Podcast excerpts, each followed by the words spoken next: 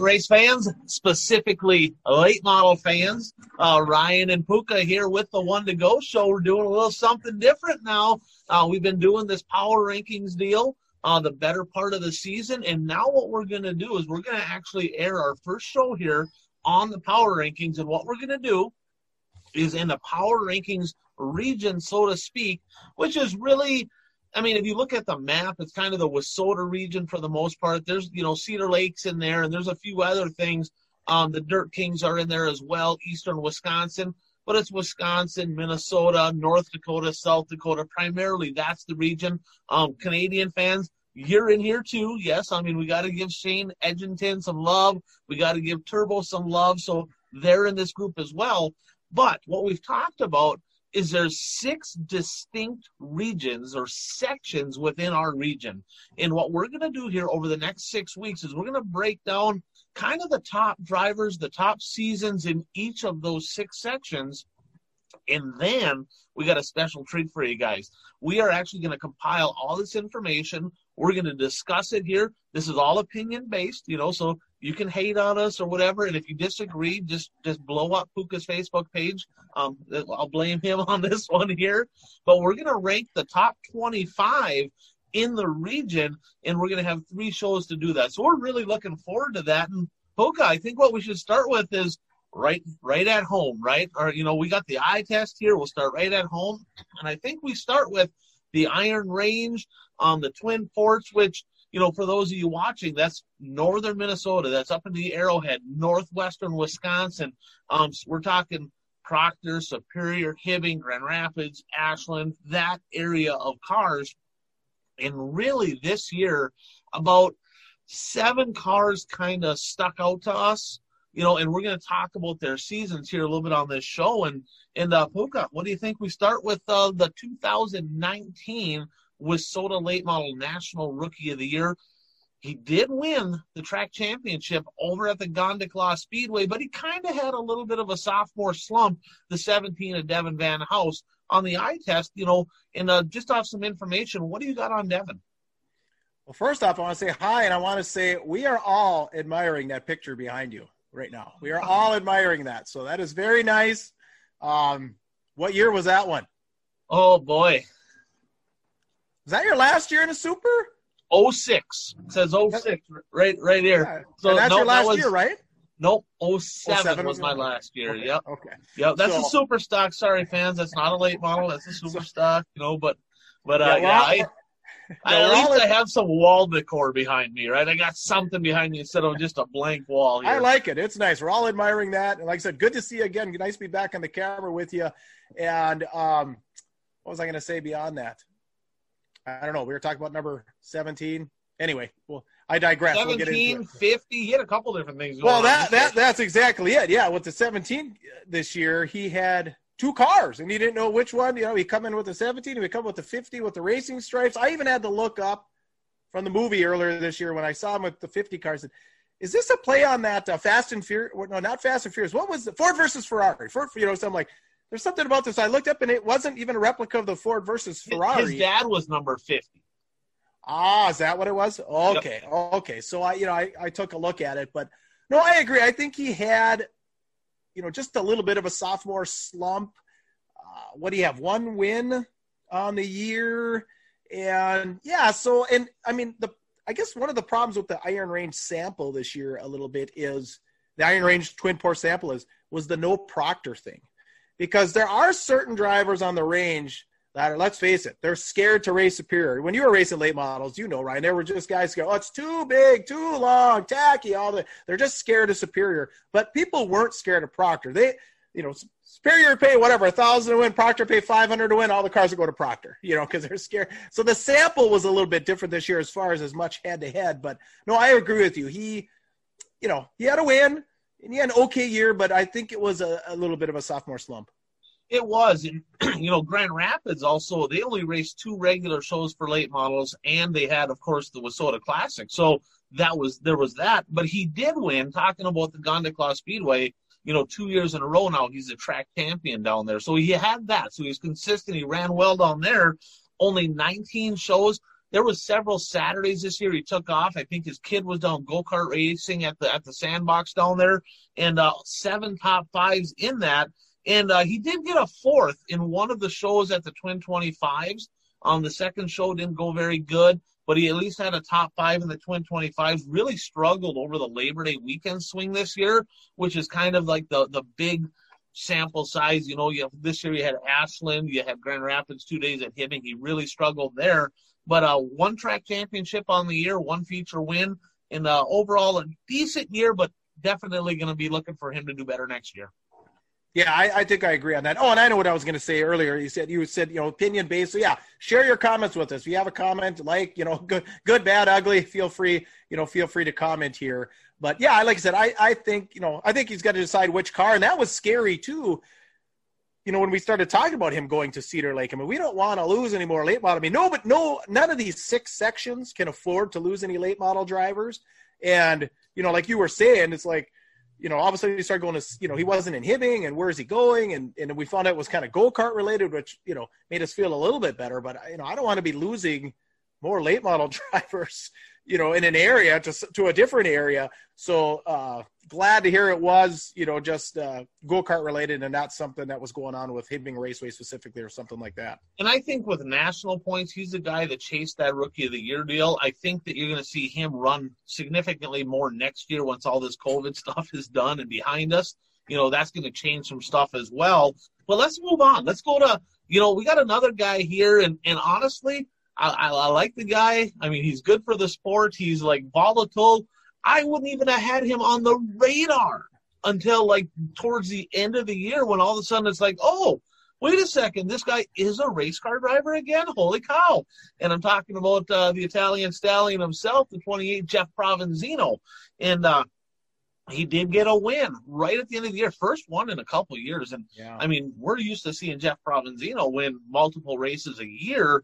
And late in the season, he finally got a win. Then he had a little bit of a car change there, you know. And Jeff, I'm sorry, I got to mention it. You know, it's a late model show. I love you, man, but he switched over to the Longhorn deal. Now, he did win, though, in the 28 special. That's where he won. So he made some changes. And, and let's be honest, every single late model chassis builder out there has gotten information from somebody else. Why wouldn't you? That's just what you do, right? Sure. So he went and they got they got the Longhorn and they're like, oh, I can see where we're off the page here a little bit. Let's make our stuff better. And if you noticed, he gave that car to Cole, and guess what?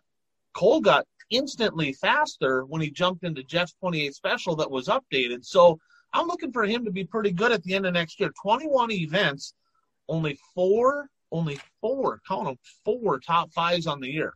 So, you know, that feature win was kind of a shining moment. Now, I'll touch on a couple things here and then I'll let you chime in on your thoughts. He did rattle off several top tens and pretty darn respectable finishes come invite time. Yeah. So he got into there. He was actually up in the top five at the Prelude to the Clay in Ashland. He looked pretty darn racy. I'm like, wow, look at he's looking pretty good. And then he faded a little bit, and I believe he fell back to eighth in that deal.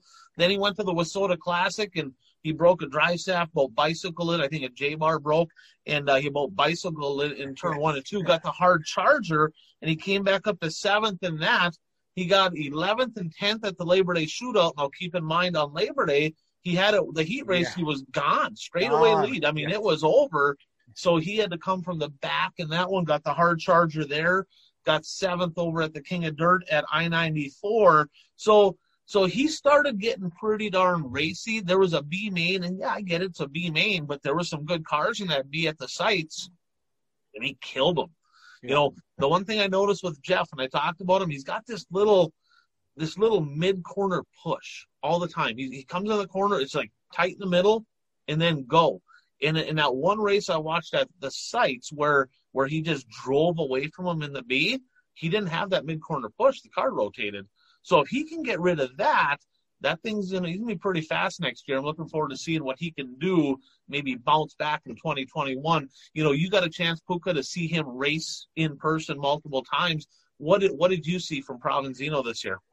Well, you know, like you started this segment with, I think he's he's almost at a crossroads in his career a little bit. Not just Cole coming up, but yeah, he's he's kind of at that point now. Is he going to be a race car driver or is he going to be a chassis guy? You know, we've seen you know, at the national level where Darrell Lanigan not doing race cars anymore. We've seen Billy Moyer not doing race cars anymore. Scott Bloomquist, he's kind of at the same crossroads. You know, he he didn't exactly have a great year. He's not exactly selling a lot of cars. You know, I think it's really tough. You know, I admire guys for trying to do it. I just think we've seen that it's really tough. So he's kind of at that crossroads. You know, is he going to concentrate on building cars or is he going to concentrate on being a race car driver? But like you said, yeah, he did have a strong finish to the year. Yeah, almost went topsy turvy. Many of you have probably have seen that picture of the green car. I mean, up in the air, almost. I mean, I mean, he had to be about the closest I've ever seen to a car on its side, but actually not rolling over. Actually, somehow landing on all fours again. Like I said, Labor Day is way out in the heat race. What he did a bolt come out in the drive shaft or something? Like that. Yeah, like he had the yoke on the rear end where the drive shaft hooks to. The bolt came out and the yoke came off, lost the drive shaft. Yeah, so. that's yeah. So that uh, the King of Dirt you know, there was a late caution. I think he was in the top five for basically that whole race. Caution comes out late. He fades to what seventh. So, uh, like I said, I you know, it, it's just like I said, he's at a little bit of a crossroads in his career. You know, he's got to kind of decide which direction he's going to go. If he decides to race, you know, he's he's got more wins in him. Uh, like I said, but it's just you know he's he's got to figure it out. What you know, like I said, where he's going to put his energy. There's so much so much time and energy a guy has, and you know he's just got to decide which direction he's going to go. You know, Puka, watching him, and I'm going to end with this on, on Provenzino. Watching him, I want you to watch. Go back on Dirt Race Central, and if you don't have it, it's watchdrc.tv and watch the 28. He's got that mid corner push all the time, right? It's just always. Then I want you to go watch Ricky Weiss and Scott Bloomquist. Same thing. So I watched Ricky this weekend at that Southern All Star stuff mid corner push, and that was the difference between him and McDowell, right? Is that mid corner just a little bit of a in transition, and that's what that's what he's kind of you know he works a lot with Scott. I know that Provenzino's down at Bloomquist shop right now. He works a lot with him. If they can get that mid corner push figured out, he's going to automatically be a top three car. So it's it's kind of a weird deal that you see that similarity there between him and the Bloomquist deal. But uh, let's yeah, let's move on and uh, you know, I, I, know you got some notes there in front of you. Another one of the I, I always call him a young gun, but he's not really one of the young guns anymore. The 23, Kyle Peterlin. Uh, what do you got on Kyle? Well, I, another guy I think a little bit at a cry. I two guys that kind of crossroads in their career, and, and you know, Kyle, the great racer, uh, he he should have repeated the Labor Day shootout in or won both. You know, he he did repeat, right? I think he won in 18 at least. He won in 19, but he could have swept the 19 got the little deal with the 35 car. Uh, comes in this year, you know, it, you know, he's fast. There's no question about it. He knows how to drive. He's fast as all that, but was his heart really into it this year? It seemed like, you know, it, it just, you know, at the end of the year there, he kind of faded as far as he wasn't showing up for shows. Uh, so, you know, again, he's another guy. If his heart is into it, he's going to win a lot of races. He'll do much better in, you know, 2021 versus 2020. But what do you have? Two wins this year, so not bad up north here. Uh, but again, if his heart was into it and he raced a little bit more, maybe he would have had four wins.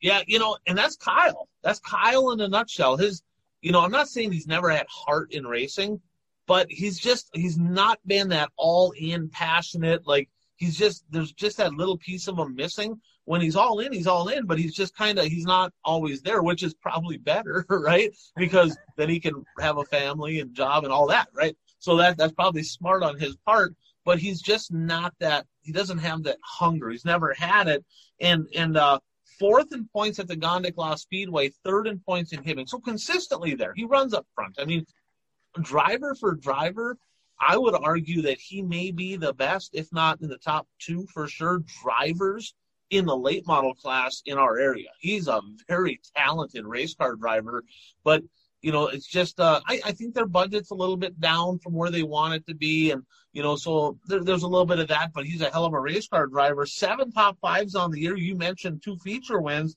and and really, I mean, looking back over Labor Day weekend, he was the car to beat at the Wissota Classic. I mean, he got a run on the outside, and I think there was a little oh, altercation. Yes. I think Jay pushed or something, or somehow something happened where That's he got up right. over the cushion, rolled his nose rolled underneath that front end. Yes, yep. yes, he was coming on the top. That's right. Yes, yeah. Yes. So he was really good there. He got tenth over at the Prelude to the Clay in Ashland. I think he struggled early and kind of just he was there, laughing forward, driving that car, and then on Labor Day, after winning it two years in a row, he got seventh on day one and then he ended up getting in a wreck there on day two.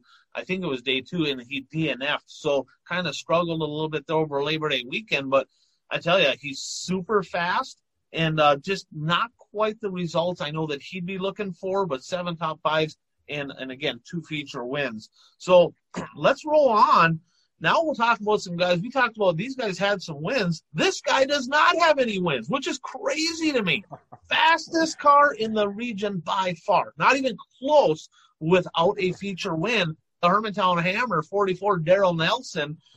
Puka, I'll let you start here. You know, I got a lot of notes here on Daryl. I mean, looking at it, you're like, man, the guy didn't have a win, but he had a hell of a season.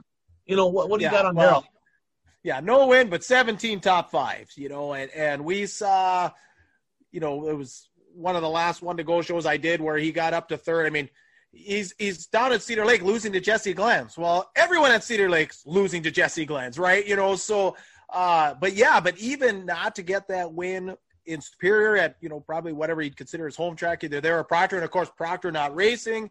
So what would he have had? Maybe even in a shortened season, maybe he would have had another six, seven, eight shows if Proctor would have raced you know, he would have got a win, you know. Um, but yeah, I mean, I again, Daryl Nelson, that doesn't worry me. He's been at it a long time. He knows what he's doing. You know, his whole crew knows what he what they're doing. Uh, he's got Mars behind him, so he'll, you know, he'll he'll rebound. He'll find victory lane. I think it's more of a timing thing. Now, with all this being said, don't be surprised if Daryl Nelson comes out hot next year and wins like three in a row. And you might say, "Oh gosh, he's so hot." Well, if you look backward, it's just kind of that law of averages playing out. So, I mean, what are your thoughts? I mean, you, you kind of think a rebound is in play?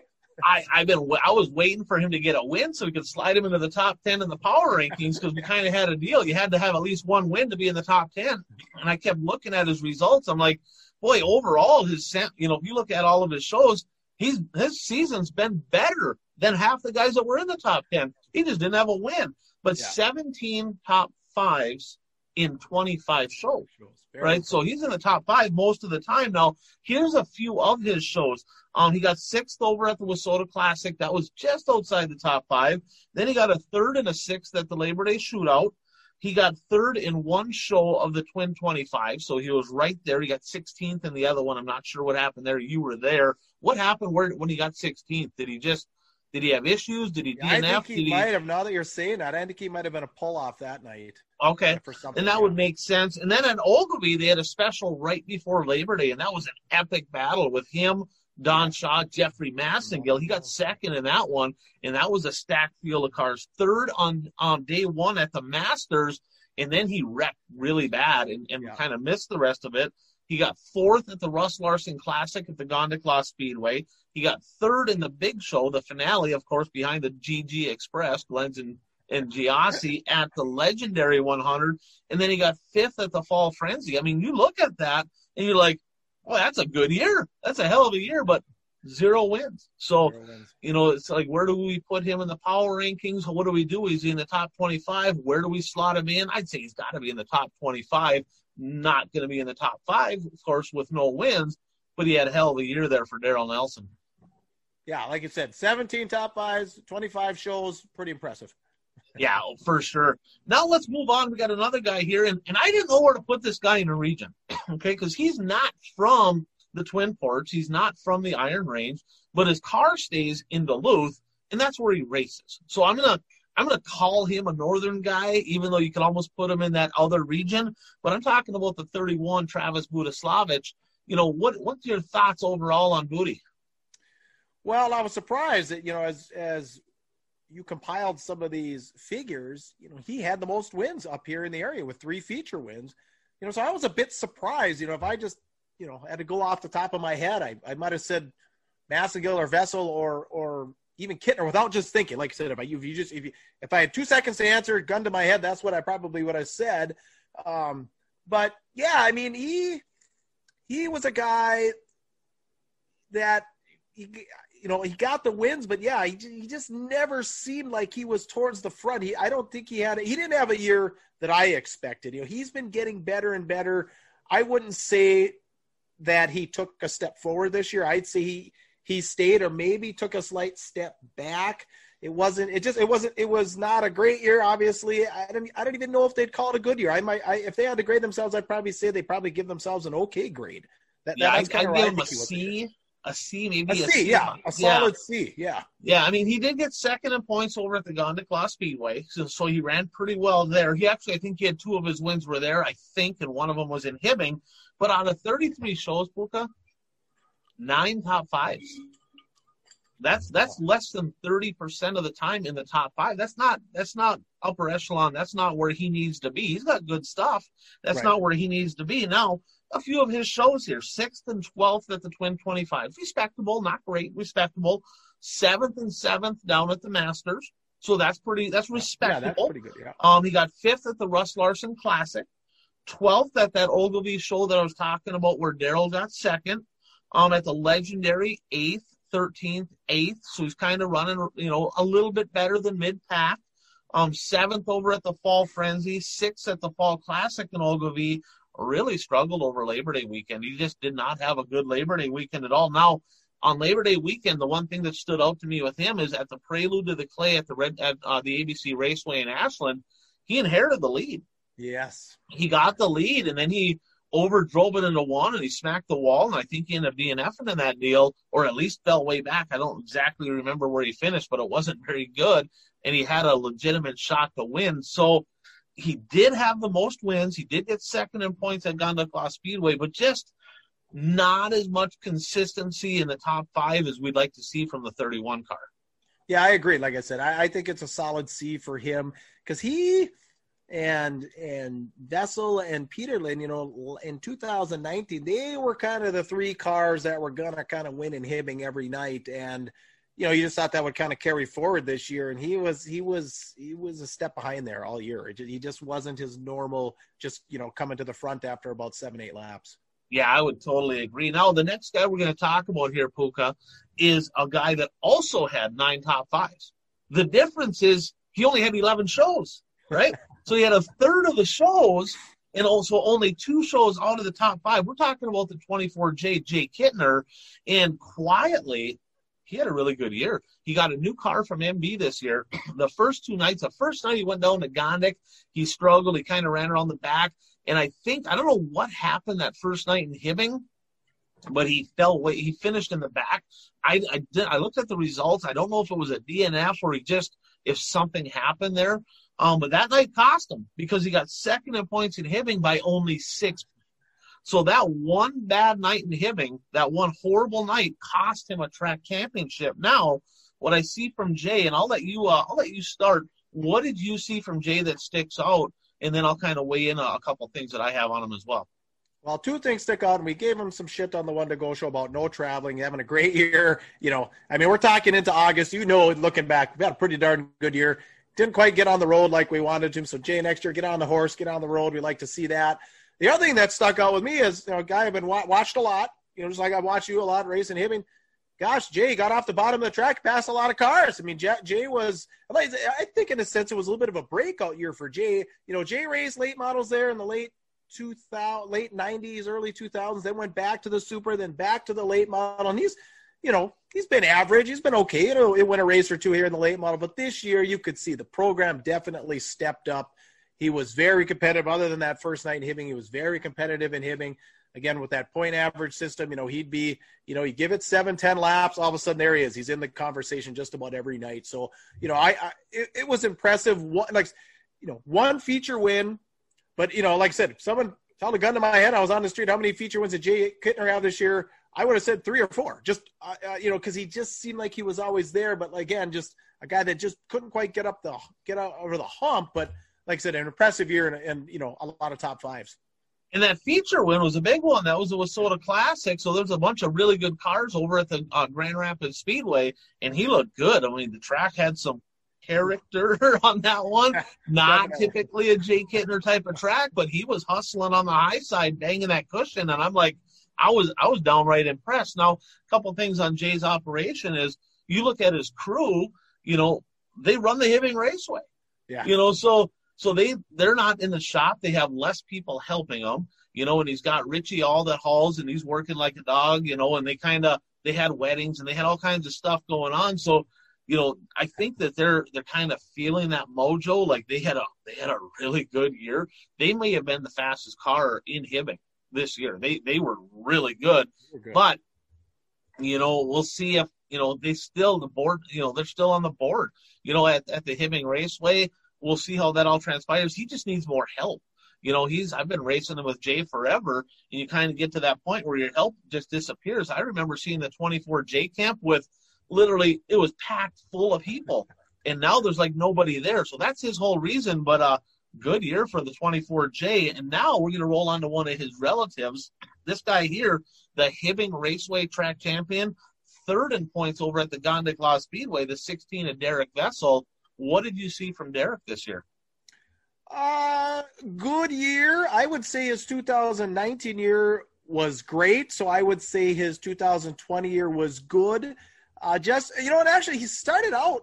I, I, I don't know. You know, now his car is a Harry Hansen car. We know that, and I don't know if Harry had it for two or three years, and now, you know, Vessel's had it for two or three years. So I don't know if that thing's getting a little tired, but you know, he just he was there. I mean, if you think about the beginning of the year, there was a great battle with Massengill, Vessel, and Dorr down at Rice Lake when they kind of kicked things off. They had that special running up front. I did see him at Cedar Lake at the Masters. Talked to him. He said, "Yeah, we just don't quite have. You know, he runs one of the crate motors. He said, "Yeah, Cedar Lake's just not a place for a crate motor." So.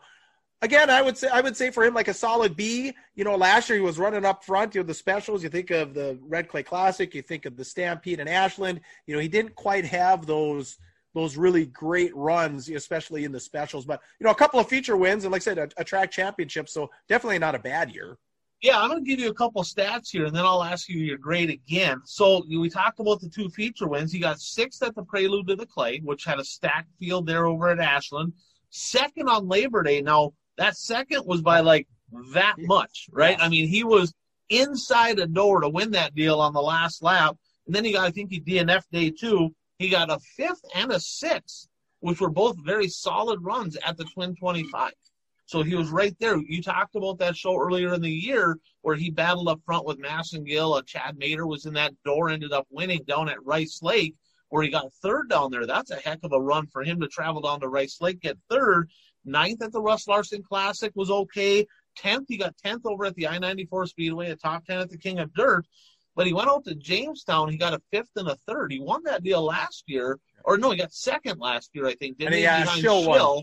Yeah, yeah Schill won it, but he got a fifth and a third. So a pair of top fives out there at Jamestown. So, you know, he was kind of there at at all the specials. I know at Grand Rapids at the Classic, he pulled off. He says. I just I don't have the budget. The track was a little bit rough. He's like, I'm looking to try to win Labor Day, so he pulled off trying to save his equipment on that deal very smart. You can tell dad raced for a long time, but you know, 15 top fives out of 29 shows. So we're talking over 50% in the top five. So he had a pretty good year. Not as many wins as you'd think, but but he was there. I'd say he had one of the better seasons up in uh, the northern region here. Yeah, maybe. Yeah, maybe I'd go to B plus A minus. I just, I guess last year, like I said, leading the Red Clay, almost hammering that down, leading Jamestown. I guess I just, you know, and I, and I, as a matter of fact, our picks, we did the picks for Labor Day. I did pick him for one of the days because we just did random picks. Remember, we didn't pick exactly the days. Yeah, by that much. It, yeah, about five laps to go. You know, he was whatever three car lengths behind Dorr, and all of a sudden he's side by side with Dorr as that track, you know, really got dry and and uh, the horsepower didn't matter as much. And and um, that was yeah, that was an incredible, incredible finisher. One of the best finishes probably ever in a late model in uh, Labor Day shootout history. So, but no, I mean, you know, I expect him to build. And like I said, you know, I mean, you know that car. I, I like I said, you know more about chassis than me. I don't know what it takes for a chassis to get old, but I, I know that that that Capital Race car has got a lot of laps on it. So you know, is it time for something newer, or I don't know if they keep updating those things or what. But um, you know, definitely a respectable year for sure. Yeah, you know, and it's one of those things where the cars do get flexed out. He's very good on equipment, though. You know, you look at somebody that's a high side hustler, a cushion banger, they drive through the holes. That ain't Derek Vessel. Derek Vessel, the drier it gets, the smoother it gets, the faster he goes. He keeps the car underneath him. He takes care of his equipment. So his stuff will probably last a little bit longer because he doesn't abuse it. Now, Harry that had it before him, he wasn't afraid to get up on the wheel. That's a little bit different story right there. But, you know, I, I think it's probably time for a new car. I don't know what their budget is. I mean, you know, let's face it, when you're spending thirty, forty thousand dollars, fifty thousand dollars on a roller and you make, you know, fifty, eighty grand a year or whatever, it mathematically you've got to start thinking, is it really worth it? But right. you know, I I believe that it's probably time for him to get a new chassis. I would think. And uh, I, I heard rumors that that might be happening this year, so we'll see. But a great year for Derek Vessel. And uh, one more guy we're going to talk about here, and uh, this is the one guy we're talking about. We talked about Peterlin maybe not being hungry, but really, how many guys were really hungry, right? This guy here was hungry, hungry, right? And I'm talking about the 6M of Jeffrey Massengill. What do you have? I got a lot of notes here because they ran a lot more shows than everybody else. But what stuck out to you on Jeffrey Massengill's season? Yeah, I'll let you run through the stats because you did such a great job of compiling them all. But, uh, you know, I guess two words come to mind big balls. I mean, this guy really you could see this year that this guy really is committed to racing. Like I said, just like you said, with you know, might be a little bit the opposite with Kyle. I don't know, but he's committed. He made a lot of noise. He put a lot of miles on. You know, he was racing. Woo! He didn't, didn't matter. You know, this guy is committed. Of course, he's he's selling race cars now to the Kryptonites. But uh, yeah, so I would say, in a sense, he had he had a breakout year in, in, a, in a lot of ways. I think uh, not necessarily with wins, but just he was there. He made a splash. Like I said, we talked about the, the race in Rice Lake right away from the beginning. You know, he was there. You know, he was he was down at Cedar Lake. As a matter of fact, he he uh, timed well in the in the USA Nationals with the aluminum car and and uh, uh, came into the corner first corner in the heat. I think it was or was it the B? I can't remember. But anyway, he like lost a drive shaft, went to hit the gas to turn the car into the wall. Bab got collected. But you know, it might have been one of the times where he would have made that show because I remember how far up front he was. I think it was I think it was the second day. I think it was the B. All he had kind of do was stay where he was, and he would have been in the show. So yeah, I, I think um, so. The the one word that really comes to mind is committed. I mean, he he wants to get better. He's committed to dirt track, uh, late model racing, and he really he really showed that this year in this uh, shortened season. Yeah, so we had 45 shows on the year. Now, 10 of them were World of Outlaw shows. We're talking about a condensed, shortened COVID right. 2020 season.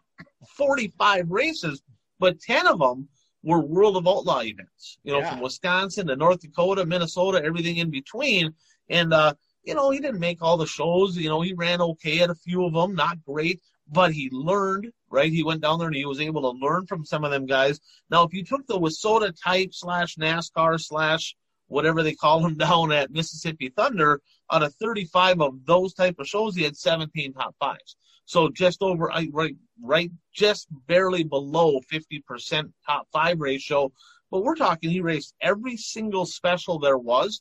He went to them, right? So you can't, it's a little bit different sample size than, you know, nothing against some of the guys that didn't travel as much, but when you're racing against the local guys every single night, it's a little bit easier, so to speak, to get top fives than it is when you're racing all the big shows. You know, it's just it's a different deal. Now, one feature win on the year, and that one there was impressive. I mean, if you're going to get a win, that's how you get a win. He was at the ABC Raceway at the Prelude and came from 12th and drove by Jimmy Mars to get that done. Kind of shocked the world off turn number four. So that was a big, big, big win for him. But here's some more stats. So he did win the TriStar late model Labor Day weekend um, series that we put together. He won that. So that was a championship for him there. And he got fourth at the WISSOTA Classic in Grand Rapids. He got a sixth on day one, third on day two of the Labor Day shootout. In that race we were talking about at Ogilvie prior to Labor Day, he got third at that. It was a great battle up front there. He started eighth at the King of Dirt in Fergus Falls, I-94 Speedway, got second. He got a fourth and a sixth at the Masters at Cedar Lake. I thought that was impressive. Seventh at the Fall Classic in Ogilvie. Jamestown wasn't very good. I mean, it was it was locked down. He got six day one, got a flat tire on day two. But then we'll talk about the twin twenty fives. Twin twenty fives, he was one of two drivers to finish in the top five in both events. Eleventh to fourth in the first feature, twelfth to fifth in the second feature. So he didn't just start up front and stay there. Then he went out to the sites, and, and there was nobody good at the sites. But uh, the sarcasm, no. that's sarcasm, right? Sarca- but uh, there's the comments where we told you people to comment. You already see ya. The type is type. and at the sites out there, so he got out there earlier in the year for like a NLR. I think it was just a regular show, but he I think he started 11th, at second or something like that. But at the sites, started 13th on the first night, got fourth, and then the second night he started 23rd and got fifth. And not only did he get fifth, the bottom kind of went away, the top came in. He was inside Turnbull for the lead from yeah. last row. Right. So he was there, you know, so overall, looking at his season, I give him a a B plus, A minus, you know, somewhere in that neighborhood because he just doesn't have enough wins to call it an A grade. I'd probably give him a B plus. I think it was a really, really solid season none of the guys in the region really had what I would call a dominant season where they just stacked up wins. You know, like like you said, Booty had the most wins with three. You know, but uh, if you look at the overall two drivers in my mind, and we'll compile this information when we do the top 25, the ones that stick out to me would be Massengill, Daryl Nelson. Daryl Nelson didn't have any win, and that's nothing against Derek Vessel and Jay Kittner because they had great years too. So that'll give us something here to talk about. Fans weigh in you know, out of this information here, where do you think they stack up? You know, rank them if you want. Put down, you know, what you think the order for our section would be.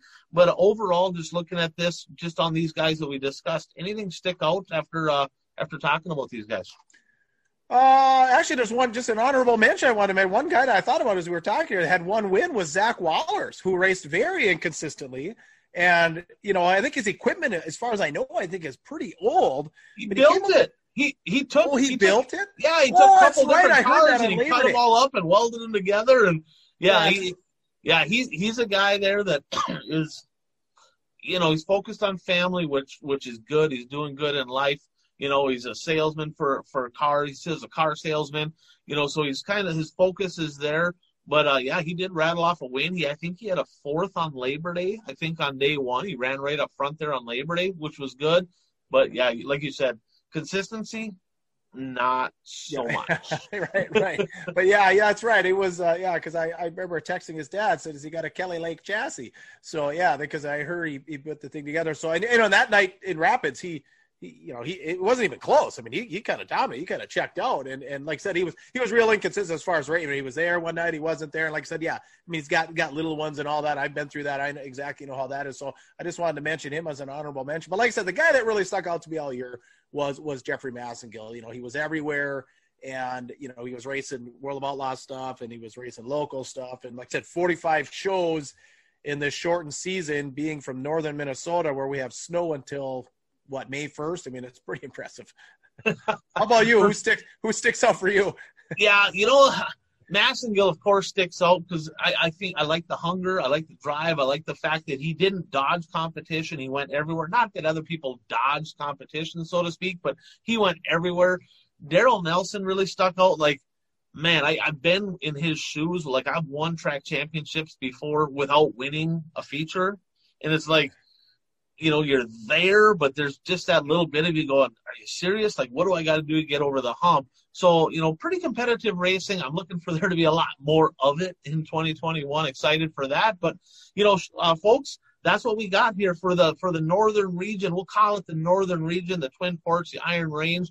Next week we're going to discuss western Wisconsin, kind of eastern Minnesota, and we're talking about the folks that race you know, the Menomonie, Cedar Lake area, Rice Lake, kind of down around that hub, maybe down the Fountain City cars. We're going to discuss that group of people, and uh, there, there's some drivers there that did stack up some wins. They they had a lot more wins down there. It was kind of crazy, but uh, overall good for this one. But join us on the show. This is Ryan. That's Pooka, and uh, we'll be back at you next week. See you guys.